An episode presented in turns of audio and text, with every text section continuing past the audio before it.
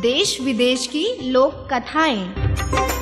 असम की लोक कथा एक थी सरुमा। वाचक स्वर श्वेता पांडे।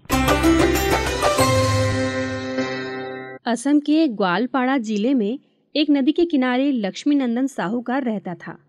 घर में पत्नी व एक बच्ची सरुमा के सिवा कोई न था। परंतु भाग्य पर किसका बस चला है? तीन दिन के बुखार में ही सरुमा की माँ के प्राण जाते रहे।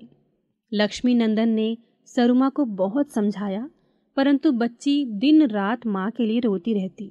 लक्ष्मी नंदन के चाचा ने उपाय सुझाया, क्यों न तुम दूसरा ब्याह कर लो? बच्ची को माँ भी मिल जाएगी, तुम्हारा घर भी संवर जाएगा। साहूकार ने सोच विचार कर दूसरे विवाह का फैसला कर लिया। सरुमा की सौतेली माता का स्वभाव अच्छा न था। साहूकार को राजा के काम से कुछ महीने के लिए बाहर जाना पड़ा। उसके घर से निकलते ही माँ ने सरुमा के हाथ में मछली पकड़ने की टोकरी थमाकर कहा, चल अच्छी अच्छी खवाई मछलियाँ पकड़ कर ला। बेचारी छोटी सी सरुमा को मछलियाँ पकड़नी नहीं आती थी। वो नदी के किनारे बैठकर रोने लगी। तभी पानी में हलचल हुई और एक सुनहरी मछली ने पानी से सिर निकाला। सरुमा बिटिया, मैं तुम्हारी माँ हूँ, तुम रोती क्यों हो? उसकी बात सुनकर मछली ने उसे खाने को भोजन दिया और उसकी टोकरी मछलियों से भर दी। विमाता को पता लगा तो उसने सरुमा का नदी पर जाना बंद करवा दिया।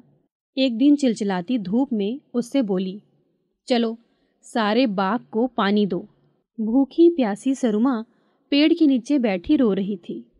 उसकी मरी हुई माँ एक तोते के रूप में आई। उसने सरुमा को मीठे मीठे फल खाने को दिए और रोज आने को कहा।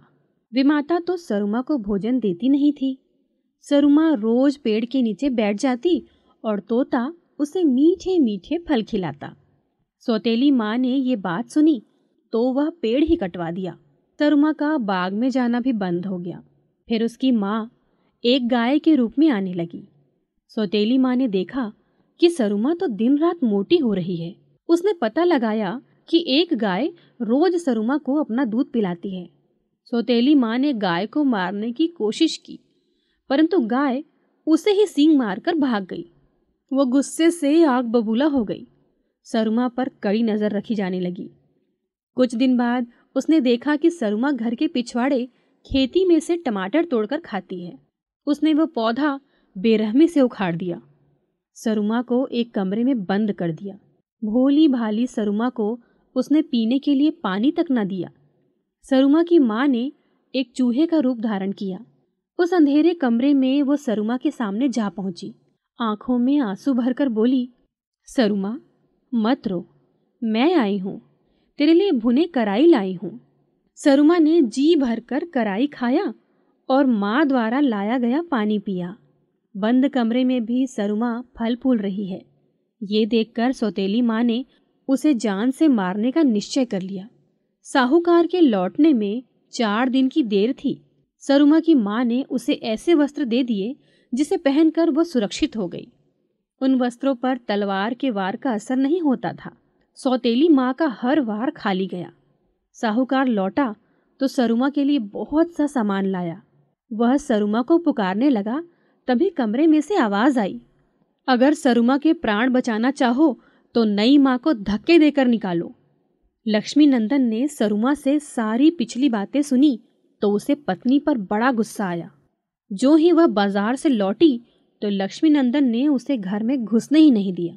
वह रोती कलपती अपनी माँ के घर लौट गई। सरुमा अपने पिता के साथ सुख से रहने लगी। उस दिन के बाद माँ की आत्मा फिर नहीं आई। अभी आपने सुनी असमिया लोक कथा संकलन करता भोला यामिनी ऑडियो प्रस्तुति। रेडियो अर्पा।